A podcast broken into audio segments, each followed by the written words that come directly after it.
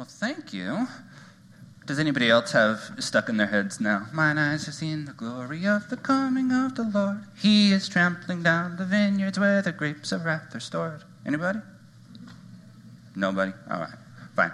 Uh, we are uh, we are only one week away from being at the end of our current sermon series, Revelation for Not Crazy People. I know, contain your, your disappointment, please. Um, I, I know that you're just heartbroken, but we have to move on to Advent. Sorry about that.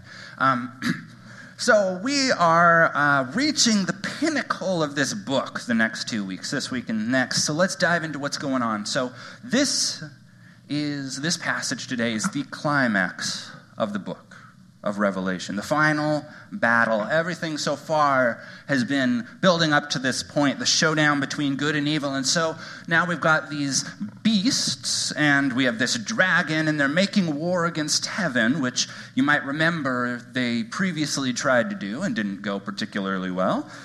And now they're back and trying to make war on God. And so we have everybody lining up on their sides. We have Jesus over here, except whereas before he was a lamb that was slaughtered, now he's transformed into this majestic uh, and powerful warrior figure. And he's leading the angel armies behind him. And, and then lining up on the other side, we have our recurrent cast of characters from the past couple weeks. We've got the sea beast who's in charge, flanked by the land beast. And, and who did they make an alliance with but the kings of the earth? And those, those with power, those men who have bought into the promise, the seductiveness of the empire.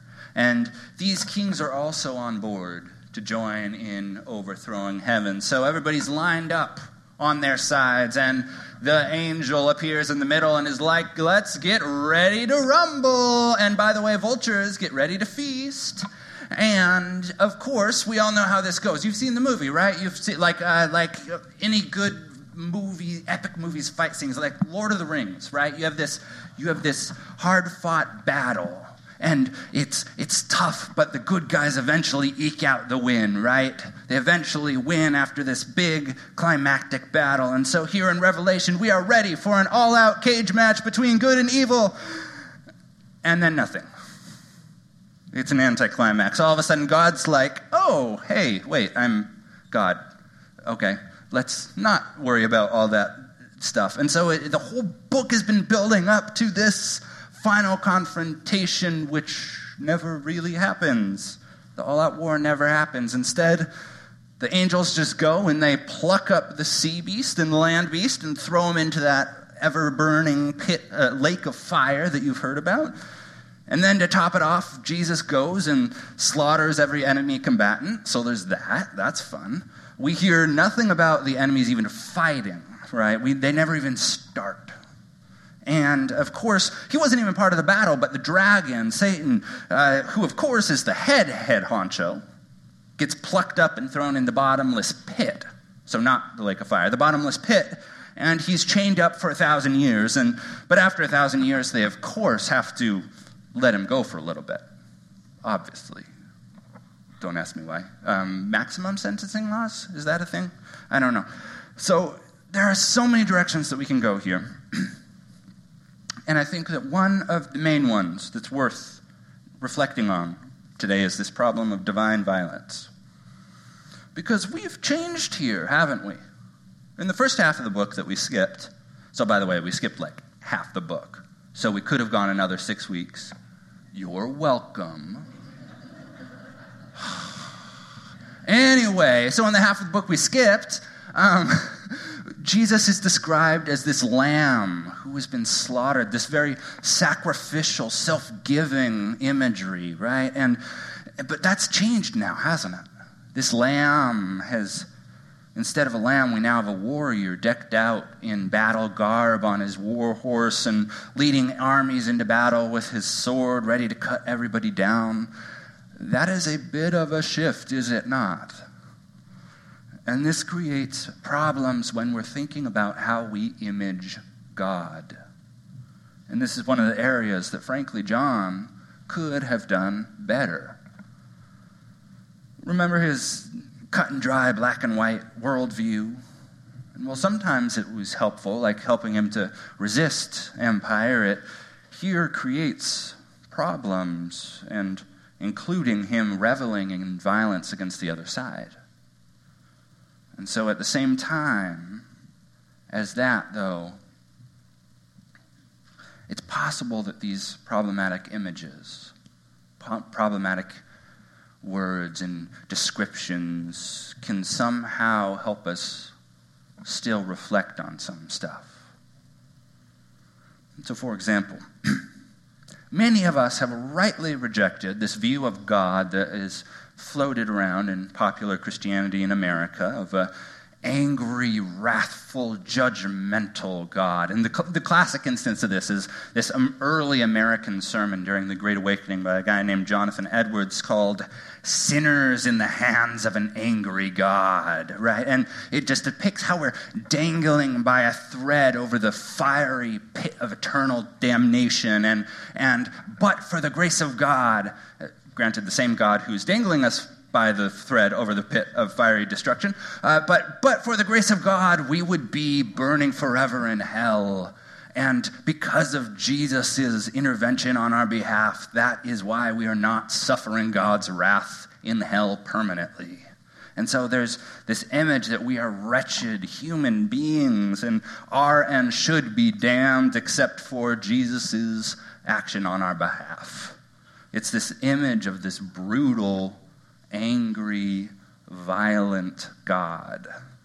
And many, if not most of us, have pretty rightly and soundly rejected that image of God, have we not? We've decided there must be a different way to conceptualize God, to, to make a sense of God that doesn't revel in divine anger and cruelty. But in our eagerness to reject that, sometimes we swing too far the other way. And so we understand, for example, that God is purely love. That is, God is caring and nurturing, and this is the dominant, if not sole, image we have of God. And that's part of why these images from John are so repulsive, right? Is it not? Because how can you make sense of a Jesus slaughtering tons and tons of people if your conception of God is purely love? It doesn't fit, and it's an appropriate criticism. And there might also be something we're missing when we're so strongly pushing back on that. Because, so there's a rich tradition, including throughout the entirety of the Bible, including the New Testament, frankly, reflecting on God's anger. And Frankly, it would be the height of spiritual hubris to insist that we are the only ones who've ever figured out that God is love and thought about that in a helpful way, and, and that these other centuries and millennia of Christians have nothing productive to add to our conversation. But at the same time, without going full bore sinners in the hands of an angry God, right? And in my mind, this idea of God's anger actually works with this idea of God's being pure love. Which is good because even though we deny it, we way too often fall into this trap of, of sentimentality and uh, frou frou ness of God's love when we're thinking about that, right? And, uh, but if we were to actually reflect on anger, it could help us to reach a more mature, more developed, more nuanced perspective of who God is. Because here's the thing God wants the world to be right. How God designed it to be uh, functioning well, to be life giving, to not be broken, corrupted by evil, right? So, given that, how should a loving God react to evil in the world? To the most heinous aspects of human societies, to horrendous acts done against others. To be a loving God, it's possible that God might also need to be an angry God because a loving God could not look at the evil, the exploitation, the oppression, the domination in the world, could not look at innocent people suffering at the hands of others wanting pure power, could not look at people suffering under the burdens of racism and heterosexism and of social tyranny, and could not look at the ways in which we destroy each other for our own gain. A loving God could not look at that and not be angry to be a loving God, when God sees the brokenness in the world, nay, nay, the ways in which we exploit others for our own gain, for money, for sex, for power, seeing others as disposable, as objects just for your own benefit. If God were to look at that and not have any sort of negative reaction, just blissfully loving everybody in this saccharine way, it seems to me that God would not truly be loving. And especially, God would not be loving the victims of that exploitation, of that oppression, of that dehumanization, because in situations such as these, where humans and systems dominate others, to be passive is to be neutral. To be, uh, to be passive, to be neutral, is to take sides with the aggressor.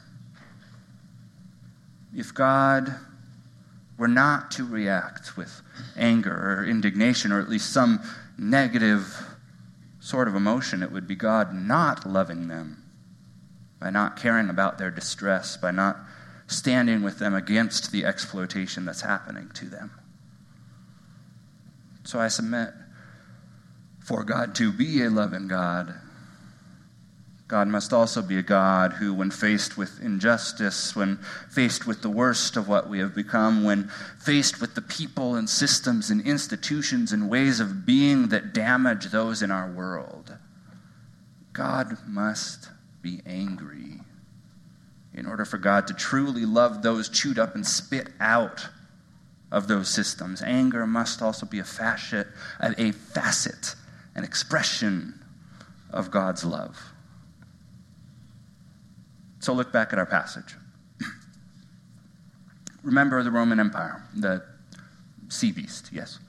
Um, they bill themselves as the pinnacle of civilization, the best thing that's ever existed, the bringing light into the world. But all this was rooted in domination of the other in, rooted in military slaughter of people and subsequent exploitation of those left alive. And the whole thing required perpetual violence to expand their empire and then to extract the needed resources to run their expanding empire and to let the tiny sliver of the upper crust have a luxurious way of life on the backs of everybody else. This Roman Empire is what John is railing against. This way that the empire is rooted in violence is antithetical to God's empire, John says. And remember who is standing in for the empire in these stories, but the beasts that are fighting, leading a war against God. This is what John says is going to be destroyed. What John is trying to convey is the degree to which a loving God cannot stand idly by in the midst of these societal systems built on the blood of the poor and the vulnerable. This loving God, John declares, yes, using violent and problematic imagery. But this loving God cannot stand by while that happens. John is trying to drive home this point that God does take this stuff exceptionally seriously. God is furious, John insists, that these very people that God created in God's own image are being stripped of that image and being broken through the evil that exists in the world.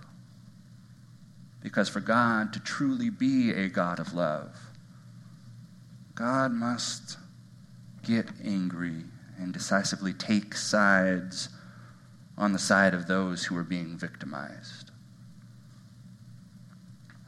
So this week, as you interact with your world, may you too experience that anger that comes out of the deep love of the world that God created and that points to our yearning for the way the world should be. May it be so.